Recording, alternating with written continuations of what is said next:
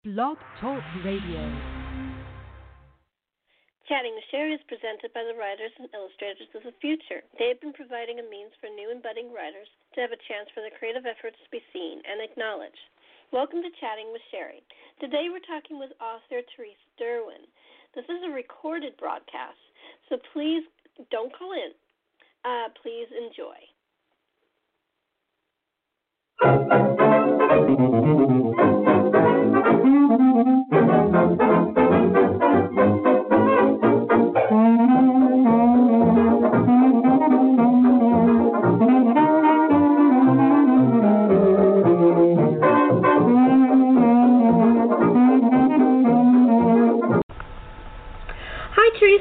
To the show.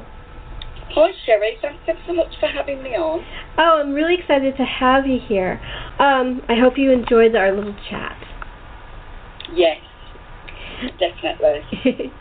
um, let's first let's let the audience get to know you a little bit. What kind of books do you like to read? What did you like to read as a kid? Um, well, that kind of changed over the years. It's an interesting question because when I was at school, it was all very basic. Peter and Jane, you know, walk up a hill, that kind of thing. And I got pretty bored. But as I discovered the library in our secondary school, and I met teachers who were a little bit different, they would introduce me to lots of different books. I had one teacher give me the speeches of Martin Luther King, which was a bit unusual because I was 14 at the time. And then I was massively into TV and film, and my gateway into it was through second-hand bookshops and reading film and TV tie-ins, which I basically read all of the Star Trek Next Generation novels as a kid, and that was how I got into a lot of reading. So it was pretty much geeky to begin with. That's interesting. Yeah, I was I was. It's funny because when you said that, it was I was thinking here it's called Dick and Jane, but I guess that wouldn't be appropriate Yeah. for children in Britain. yeah, yeah. but uh, there goes Dick and Jane. Um, Yeah, I don't think so. Not in the UK. um, but I, I, I, I'm sort of the same about the tie-in. I used to like the first uh, books I loved that were real books to read uh, were Ellery Queen, and the reason I wanted to read them was there was a TV series called Ellery Queen with Jim Hutton that I just adored. So my parents would buy me the books. yeah, it was. I mean, I used to basically ask for my pocket money. Uh, I don't know what you call it over there, allowance. Allowance. hmm And I would go and I had to ask for a raise to go up to two pounds, so that I could actually afford a paperback at the bookshop. And I started off. I think one of the earliest ones I bought was the film novelisation by Craig Shaw Gardner, I think, of The Lost Boys, which was one of my sort of formative films as a youth. So I I adored all of that stuff and the tie-ins. You could just keep those characters you loved in your head for so many more hours than just watching a film. I used to think of it as sort of like a, um, an an extension because you get Yes. so much more like um th- like from uh, the Star Trek um tie-ins from when I was a kid. They were like you would get you you would know what Kirk especially you know what Spock was thinking because Spock hardly told you what he was thinking. So it was kind Yeah. of cool. So you got Spock's thoughts about what was going on in his head during this and and stuff. Even during the movies, they did that, and it's like, especially the first movie when they Yeah. did the uh, uh, when they were they seemed not to like each other, which confused me. Um, yeah, that's a bit weird. um, they gave a lot more information, and you you found out who um, you know that the reason Kirk was so uh, pissed off uh, was that he just broke up with his uh, girlfriend, and they were Yeah. supposed to get married, and there was a whole backstory to what was going on with Kirk and why he was so angry at the beginning of the movie. That's the thing. Yeah, I mean, I still read tie-ins now, and there's so much more the writers can do with them Did once they've got a script or an idea in their hands. one of my favorites was um because it was it was written by the same person who wrote the movie but it was I just loved the book version of Romancing the Stone. Oh my god, me too. I thought it was so brilliant because there was yeah, you found out what Joan was thinking and what he I can't remember what the man Michael Douglas's character. Yeah, oh god, I can never remember him. I love Well- Joan. Yeah, Dawn Wilder. Joan Wilder. Oh my God, Joan Wilder. um, but uh, yeah, Michael was. That was, I think, he, that was the closest to his dad that he ever got in the movie. Yes. I really think so. If you watch the movie, you see a lot of Kirk Douglas in his performance. Oh god, yes, absolutely, and that wonderful chin Yep, yep. and kind of gruff hero. Yeah, it was just it was interesting because he, like you said, um, for a long time he tried he tr- he played the sweet, sensitive guy because he wanted to stay as far away from his father's type of characterization as he could. But when I saw that, I went, "Wow, he can be sexy." He really was. I mean, in Wall Street, obviously he's not. He's very good at being a baddie. oh yeah, But when you see him in Romancing the Stones, oh, whoo, he was one of my early crushes, along with Kurt Russell. oh yeah, Kurt Russell. Speaking of which, I think they're making or talking about remaking um, Escape from New Escape York. from New York. I know they're like remaking my entire childhood. It's ridiculous. It's everything. They're even doing Fantasy Island as a horror movie. I So, mean, I, I know it's not got great reviews. I understand. I but- don't want. It's just like I don't want. I could deal with Charlie's Angels as long as John Forsythe was Charlie. I Yeah. don't. I don't want to see the new Charlie's Angels. If, if he's there's no cohesiveness in it if there's nobody from the original film. I mean, fr- from the original series. if you haven't got a new story to tell, or can make changes that make it resonate with today's society, I don't see the point in remaking it. Yeah, exactly. I don't. I mean, they're fine young actresses. I have nothing against them. I just, why couldn't you do another show, a totally original show about three strong women? I mean, why do you have to do Charlie's Angels? Why can't we've already had it? We had it as the original series. We had a pr- really good movie series with the three of them. Uh, yeah. Why do it again? And so soon. I mean, yeah, it just seems to be two minutes later and the new version of another one like Spider-Man. Yeah. How many iterations of that have there been? and Batman. They keep they keep redoing it different, and and I'm like, you know, the first movie was good. Uh, the first movie was okay. The second movie was really good. Uh, you know, The th- new Michael Keaton girl. yeah, Yeah, me too. yeah.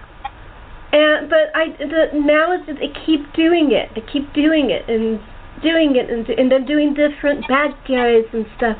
And I'm like, I like comic books, but can't you guys come up with some use some of the new comic books? Why are you using the classics? Why don't you use some of the new stuff? Yeah, do something different. That's the part that bothers me, really, is that uh, the creativity, there's a lot of creativity to go in that, but the originality. I mean, really, in major motion stuff from major movie studios, the only thing that's really original, and I'm not talking about independent films because they're all wonderful and, and original, Yes. but I'm talking about major movie studios that are doing their own films. The only thing that's original is animated films. Oh God, they're fantastic now. Yeah. I really want to see Onward with the unicorn. Yeah, I mean, and the Frozen series and and all these other things are really adorable and and original and really cool concepts and uh, great actors doing the voices. Why Yeah. can't they do that for live action? I don't, I don't understand it myself. It, I mean, I'm actually, I've just done my first screenplay last term at uni. mhm. I'm off to a film festival this weekend, Starburst International Film Festival. And there's lots of indie filmmakers there, and there seem to be a lot more original ideas and takes on stuff. But you're right about the big houses, they you know, the big studios. It's just about churning out what they can, which doesn't give the best material necessarily to the actors, the directors, the crew. The thing is, is that the old movie studios had many problems. Absolutely. Yeah. They did. But those guys loved movies. They loved creativity. They had guts. They put their money in creating incredible comedy, drama, musical, whatever it was. They were all wonderful.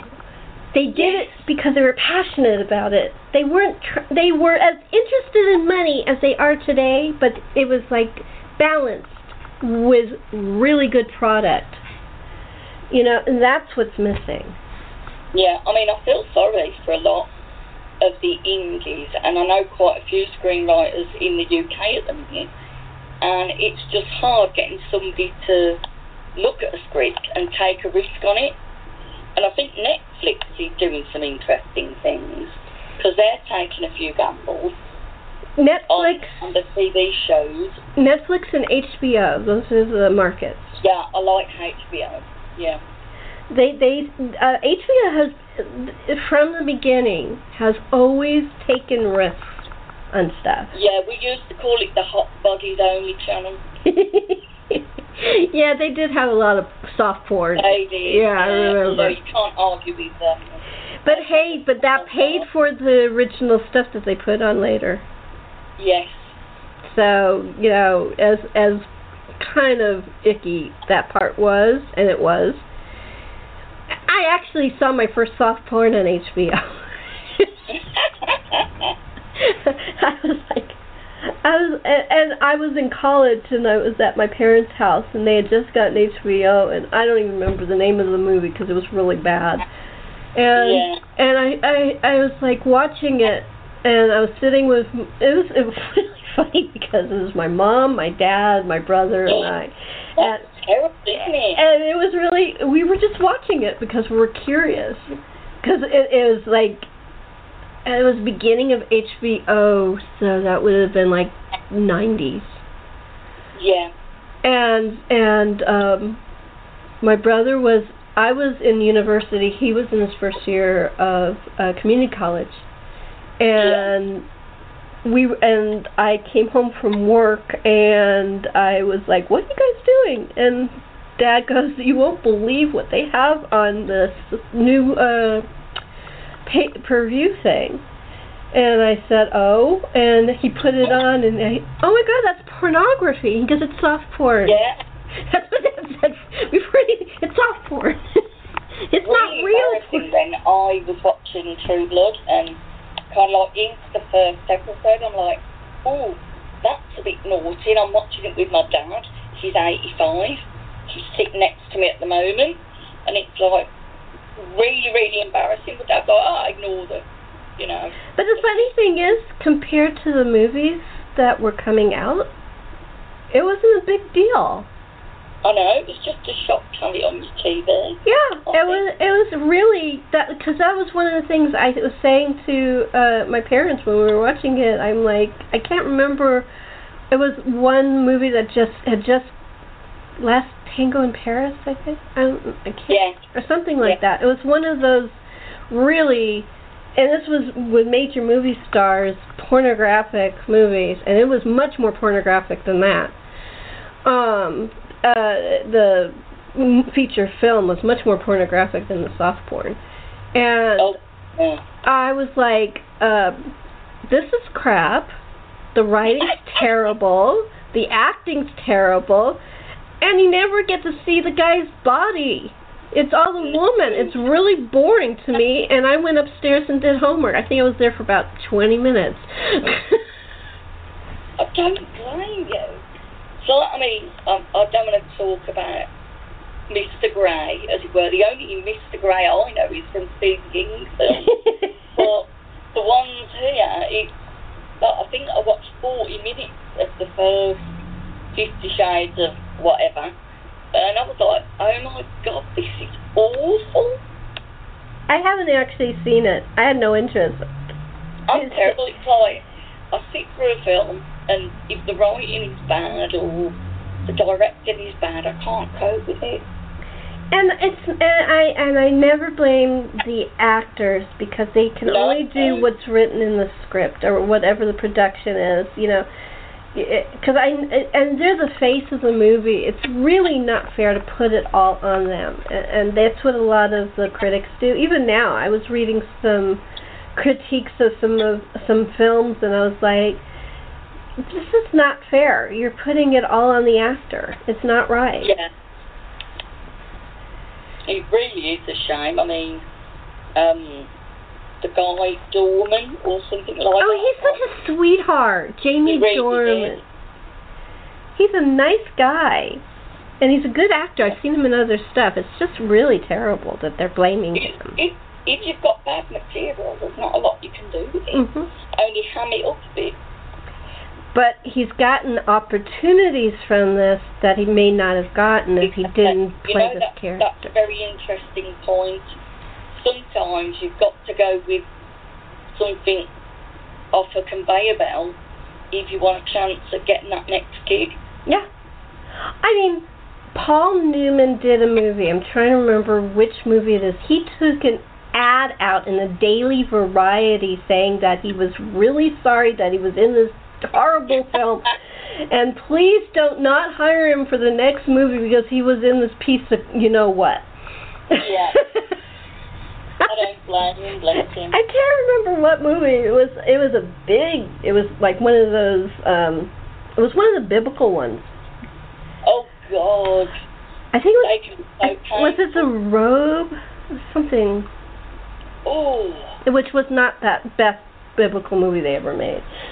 no, no. There's there's a lot of there's some bad and some good out there with the biblical movies. Of course, it's coming up to Easter, and in the UK, that means every channel Here is too. showing Jesus Nazareth and Jesus of Nazareth and the Ten Commandments, which I like. To be honest, I'm a fan of that one. Well, Ten Commandments is beautifully made. Are you talking It about the? You're talking about the original with Charlton Heston and yeah, that's the one I'm on about. Yeah, Yeah. great film. Dad loves all of that. yeah. So we tried to mix it up with horror for me, enough to do research and to get my fix. He indulges me the romance when I'm writing romance, and then I'll find some classics for him. We watched McLintock the other day. I love old movies. I I am such an old movie fan. Give me a Cary Grant movie and I'm happy. Yeah. Any Cary Grant movie. Think, is one of my favourites. Bringing a baby. Oh. Oh, He's so Oh. adorable in that. I just went Oh. gay all of a sudden. the one on the ship with all the school teachers and they're stranded on the island. Mr. God, I can't remember the title, but he has to look after the French school teacher. oh, Father Goose is one of my favorites. yeah. Father Goose. That's a great Goose, movie. See Cary Grant as you've never seen him before. Scruffy. He he loved that. He loved that movie. Yeah. Did you know he produced it? No, I didn't. Yeah, Grantley. Watch next time you watch it. Look for Grantley Productions. That was his production I will, I will company. have a look at that. That one, and I actually really love his last movie, Walk Don't Run. Even though he wasn't the romantic character in it, he's just so funny. He was a very funny actor. he really was. And he was beautiful. He aged great. I, there's not many people who age as beautifully as Cary Grant aged. No, no, I think Paul Newman aged well. I was a real Steve McQueen fan. Well, he didn't age. No, He no, died he young. But I thought he was he was quite good. Oh, I always I loved him. Douglas fan. I love, I love, oh, oh, I love so many. Robert Wagner, I still like him. Yeah. And, um, oh, uh, Pierce Brosnan. yeah. He's He was one beautiful. of my favourite Bonds. He, I, I actually, I love him as Bond, but I loved him in Remington Steele. I love that. Yes. Love Remington Steele. That was, I love that series. That was, I, because it was there. It was one of the first shows that they weren't married and they were complete equals. Yes, and it was also kind of showing, look, this is what women have to put up with in In order to, world. yeah, in order to make it in the profession that they wanted Yeah, to do. Fake male identity. Yeah, I mean, she created a whole character. She gave him an apartment. she gave him. She he had an. I mean, it was all fake. The office, the Oh, apartment. oh, that was all that her imagination. He redecorated Remington when he came. I love, speaking of that kind of thing, I love Moonlighting. That was one of my favourite ones. oh yeah. With Bruce Willis before, well, possibly when he had hair. He did have hair. He had a full head. Yeah, Cybill Shepherd was one of my icons. Oh. Cybill was wonderful in that series. I also liked her in Cybill. Yeah. She was really cool. Yeah. But but Um, um Olivia Witt was her daughter, or am I going completely nuts? who? Alicia Witt? Yeah, yeah, that was the younger daughter. Yeah. yeah. And I oh, what's her name? Uh, Michelle Pfeiffer's daughter was her older daughter. Ooh. Um, I never was it Deborah Pfeiffer? Something like. I don't remember, but Dee Dee Pfeiffer was the sister.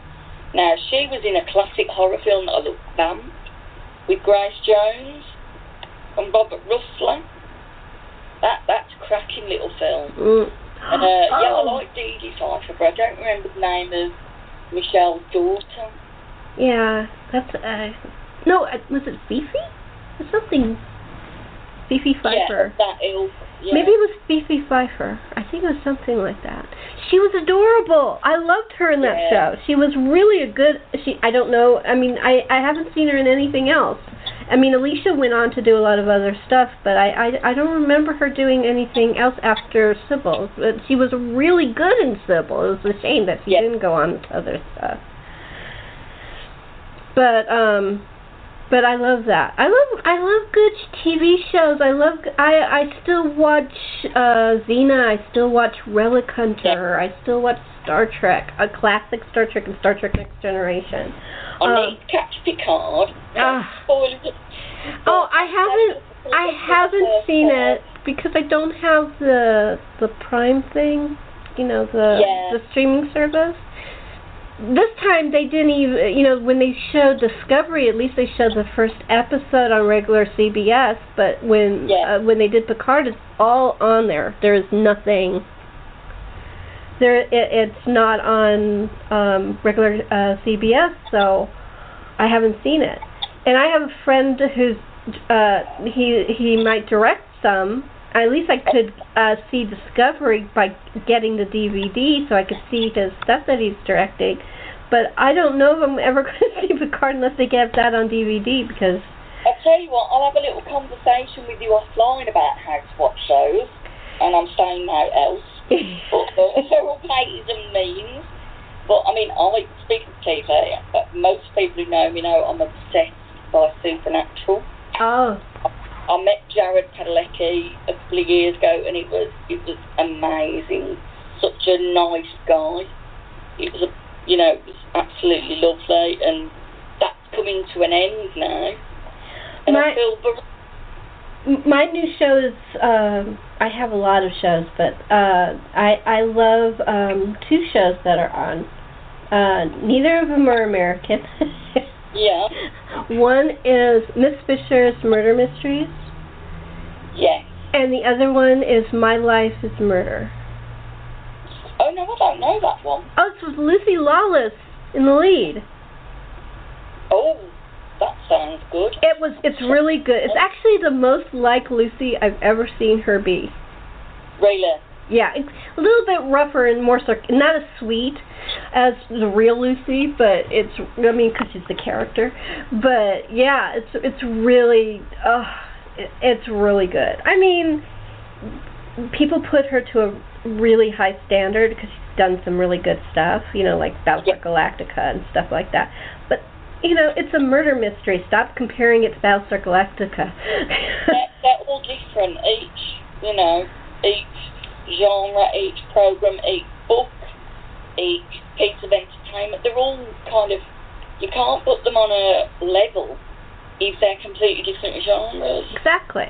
And I really enjoyed it. I mean, I watched I and I watched all and it's renewed, so I'm really happy that I get to see it. oh, Um good. but it's uh yeah, there's 10 episodes that is it's on Acorn. If you got um Acorn the streaming service. Um Oh, I've got so many, it's, it's insane how many kind of mediums and streaming devices and stuff that I pay for now. isn't it sad because we also pay for cable. Yeah, exactly. But I think Netflix is one of my favourite, and Amazon Prime is starting to up their game. Carnival Row was very good. Oh, Amazon Prime has Miss Fisher, so you could watch that on Oh, there if you if, you. if you haven't seen it. look at that. Um, and the new movie that just came out, Miss Fisher and the Crypt of Tears, is also on Amazon. So you got to see that. Really, what I love. I remember when I did my postgrad, I did an assignment on Egyptology and Napoleon and all of that, and it's oh, just that whole. I wanted to be Indiana Jones when I was. Yeah, me too. Well, I was I studied I studied archaeology, and I studied archaeology not because of Indiana Jones, but because of my love of history. But I remember my first class in archaeology um, at uh, the university, and uh, and my teacher came in and she goes, "I don't wear a fedora. I don't have a whip." Uh, she goes, and I don't uh like take you guys out on my expeditions, and I, it, it's. It's and and it's funny. It was almost part of it was almost like his thing is all research and library and stuff like that that he says. But she goes. She I knew she because I was a research assistant my second year for her, and I and I I said to her, "You are Indiana Jones. You just won't admit it."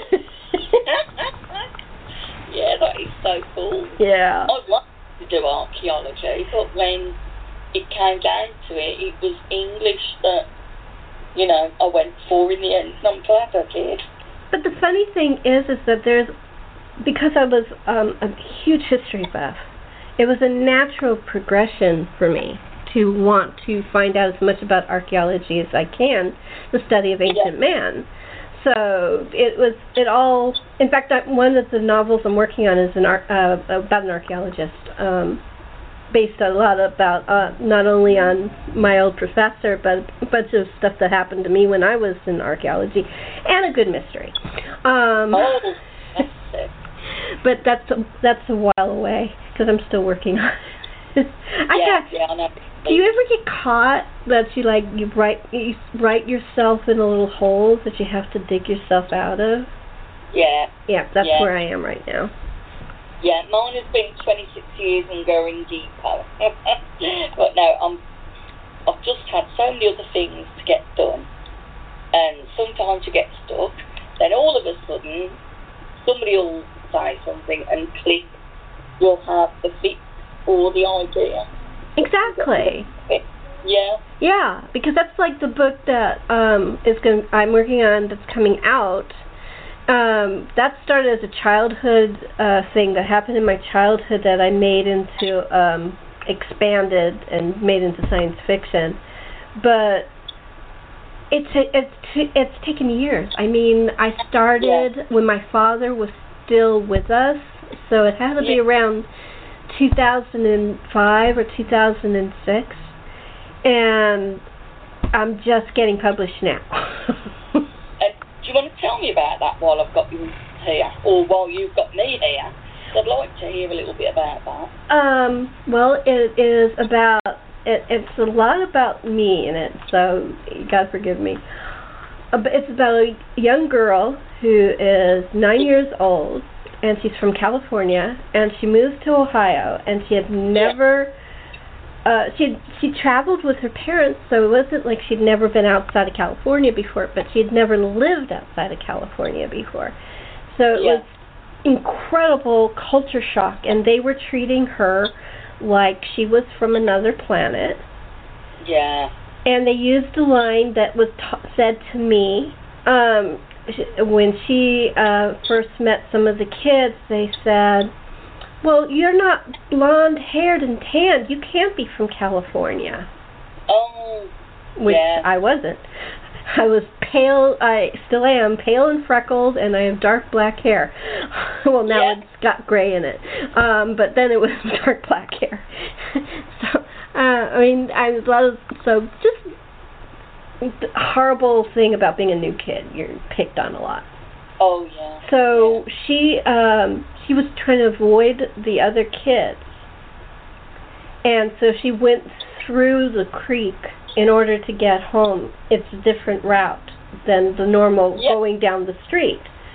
And so she went down uh through the creek and she her mother she had she and her brother had explored the creek and there was a bridge to uh go over to go to the other side. And because even though the creek was very low, she didn't want to get wet, and so she and her she and her brother climbed over, and her mother had told her not to do it, not because uh, uh, they were worried about the water, because it was still summer, high of summer, uh, but because they were worried she a brick would loosen and she would fall and hurt herself. Yeah. Well, lo and behold, she goes there and the brick loosens and she falls down and she's knocked out just for a minute and she wakes up Yeah. and she sees what looks like an angel over her. This like Oh. bright, sparkling looking girl who looked like about the same age as her and she thought she was dead, which she wasn't. And it turned out that she was one of the children of the light. The name of the book is Sandy and the Children of the Light. Right. And she's an they they live underground. And they they she saw her from their opening that's on the other side of the bridge and she came out to help her. And that's the beginning of the story. That sounds really good fun. That really does. I like a good bit of portal fantasy. That you know, I really get into those. Other worlds and all of that. yeah, it's it's um it's a lot of fun. I um when I my friend who does my illustrations, she does all, she's done all my illustrations, and um I was very exacting uh about where the children of the light lived and what it looked like and all this stuff. Yeah. And she sent me like different. Is this okay? Is this okay? I mean, she's never sent me so many versions because Yeah. and I'm not an artist, so mine is all like like O's with little X's and like little markings and writings around it. this is this. Yeah. Yeah, I feel sorry for the cover artists, really. You know, they've got to transform your ideas. Especially when it's so specific. Yes. And it's and it's do you get stuff in dreams? Because I get ideas in my dreams. Oh, God, all the time. It's so I've weird. Most random dreams. Mine are very vivid. Yeah. even I mean, um, I had once uh, told one of my friends who was another writer that um, I a lot of my best short stories that people love the most were from dreams, and I said they were very vivid, and I was in I was in I just graduated no I was still in college and. He says, "Well, when you grow older, that will that will weaken. That's what my mom told me." And when I came home, I told my dad, and he said, "No. Why should your dreams weaken because you're older? That means you're losing your imagination. I don't see you ever losing your imagination." Oh, that's, I feel sorry for people who do. because if you start losing your imagination and you start losing your dreams, what is there? Yeah, exactly. Especially in the world today. You need it. you do. Definitely. You know? Um so I want to be able to chat about your book. What's the name of the book? Right. Um. Oh God. The latest one I've got out is a short collection, and it's called Hearts and Bones, and it's out by Domain Publishing in the UK. It's currently ebook, or it will have a paperback out in the next month or so, and it's two kind of linked stories in respect to theme. One is a dog in the middle of a post-apocalyptic setting, kind of my answer to Harlan Ellison's Boy and a Dog, but more like a girl and a dog. And the other one is we've got there's a great deal of folk horror in the UK, and the one that I did, it's um, my version of Partridge in a Pear Tree from the Christmas poem, and it's basically a cider factory where things go a little bit wrong, and a guy who does some very horrible things to bring the harvest back. So it's kind of about rebirth and death. Nice and cheerful. Rebirth and death. That's yeah, that's happy. Um it's- that's just the latest one, but I've got a, a novella that I should have finished by the end of the summer. That's for Crystal Lake. That's a cheerful end of the world, post-apocalyptic sexually transmitted disease story. Oh yeah, Um, that sounds really for Christmas. yeah, I, I try to keep a little bit of fun in the books, but there's a lot of material out there at the minute in the world we're living in to help us write some really dark stuff. Yeah, um, we have a mutual friend uh, Lee Murray, and we were talking about how there, Yeah. the, all the different things that are happening in the world is sort of lending to horror, science fiction, mysteries because there's so much happening that's like it's like the comedians have all this great material too because Yeah. everything's happening, you know. Exactly, it's all out there at the minute. I love Lee and her stuff. She's been a really good help to me with my writing, actually. She's a And, uh, she's a very supportive lady. Very, very much so. And you have to be if you're a woman in an industry where people have expected you to use pseudonyms or initials for the first hundred years. Oh yeah, exactly. We're coming out of the proverbial closet.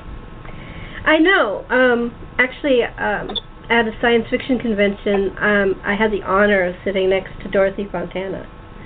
Oh, cool. She's such a nice lady, so nice. And I said, we both were there early, and it's like, you know, it's like kismet. Yeah. Oh, I love that. Uh, empty room, nobody there. Just the two. We were both on a panel together, and it was an empty room, and just the two of us. And I said, um, I just want to let you know, first of all, that I so respect you, and I have a thousand questions that I don't know if the guests will, you know, the people in the convention will ask. Could I ask you a few questions? And she was so nice to me because I mean, she was such an architect of Star Trek. Yeah. Uh, but yeah, DC Fontana. Yeah, I mean, God rest her. It wasn't long ago that she just passed she passed away, recently. I believe. Yeah, she was such a nice lady. I was so shocked, but at least I met her. Yeah. I sat next to her. I well, talked to her. something. I mean, to have met her, that's a that's a really cool thing. Yeah, she was uh, really, really nice. But it it is weird, you know. You think about a lot of the architects of science fiction were women with male pen names. Oh God, absolutely. You only have to look at James Tiptree. Yeah. Um, you know, it's it's all there. A lot of them faced that. That's why their women characters were so strong. yeah, you had to make up for the fact that you you know you had to face trying not to be erased by the industry. Yeah, it's really interesting, but I don't know. It's it's very. It, I was doing a um, I'm doing a series of um, articles on si- women in silent film because women were so Oh, much more than just actors Yeah. in silent film. I mean, today we have actors and writers, but then they did everything. They did stunts. They did. They directed. They produced. They they did the camera work. They everything you can think of that is part of film. Women were as equally involved in the silent films as men. yeah. Yeah.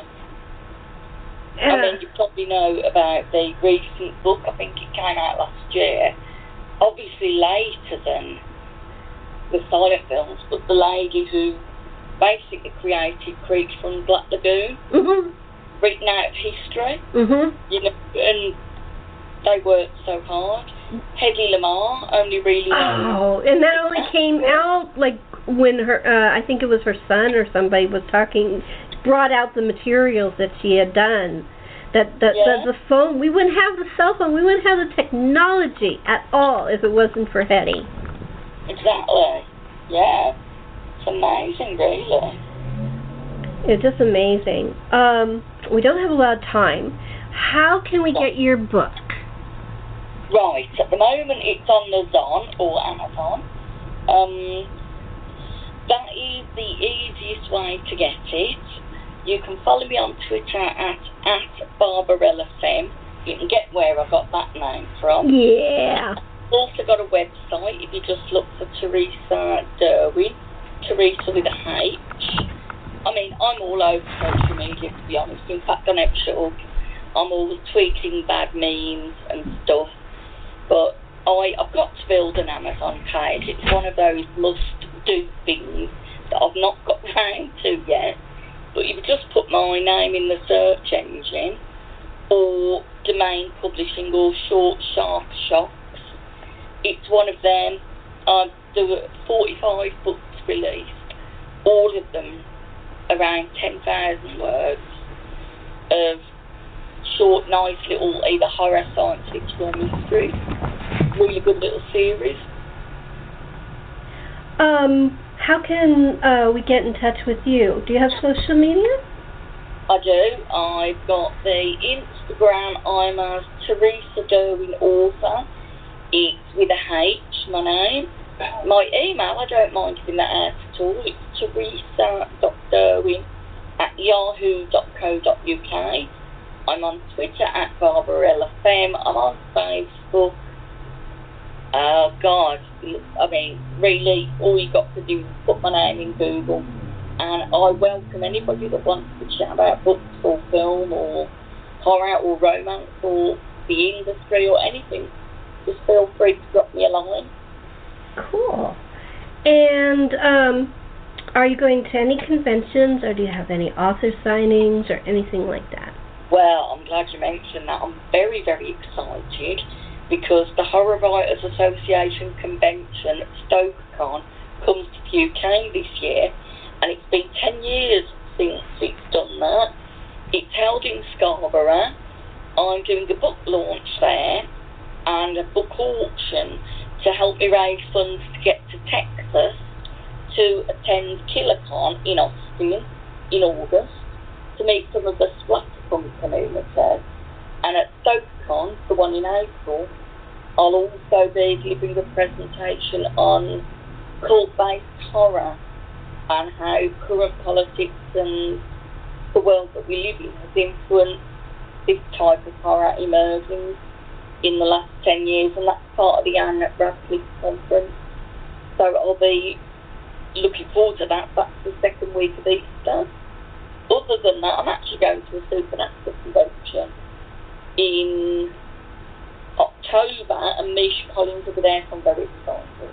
That's Cool. not a work, though. That's just uh, That's fun. like-minded fans. Gail Martin is a big Supernatural fan.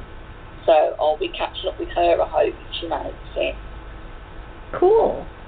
Um, we have come to the end. I want to thank you so much for coming on the show. I do hope you've enjoyed it. Oh, it's been absolutely lovely. Thank you ever so much. Thank you. And thank you for chatting with Sherri.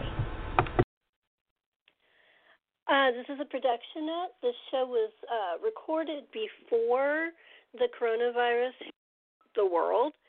So um, I don't know what convention she mentioned that may not be happening. And um, so I just wanted to let you know that.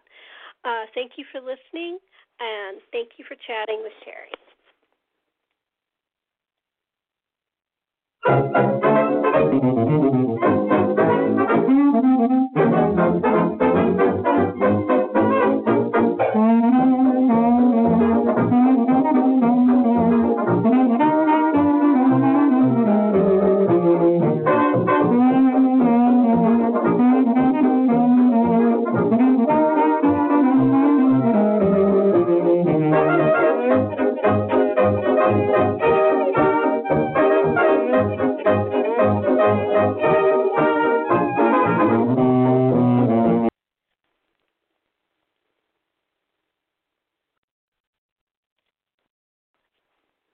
Hello, it is Ryan, and we could all use an extra bright spot in our day, couldn't we? Just to make up for things like sitting in traffic, doing the dishes, counting your steps, you know, all the mundane stuff. That is why I'm such a big fan of Chumba Casino. Chumba Casino has all your favorite social casino style games that you can play for free anytime, anywhere with daily bonuses. That should brighten your day a little.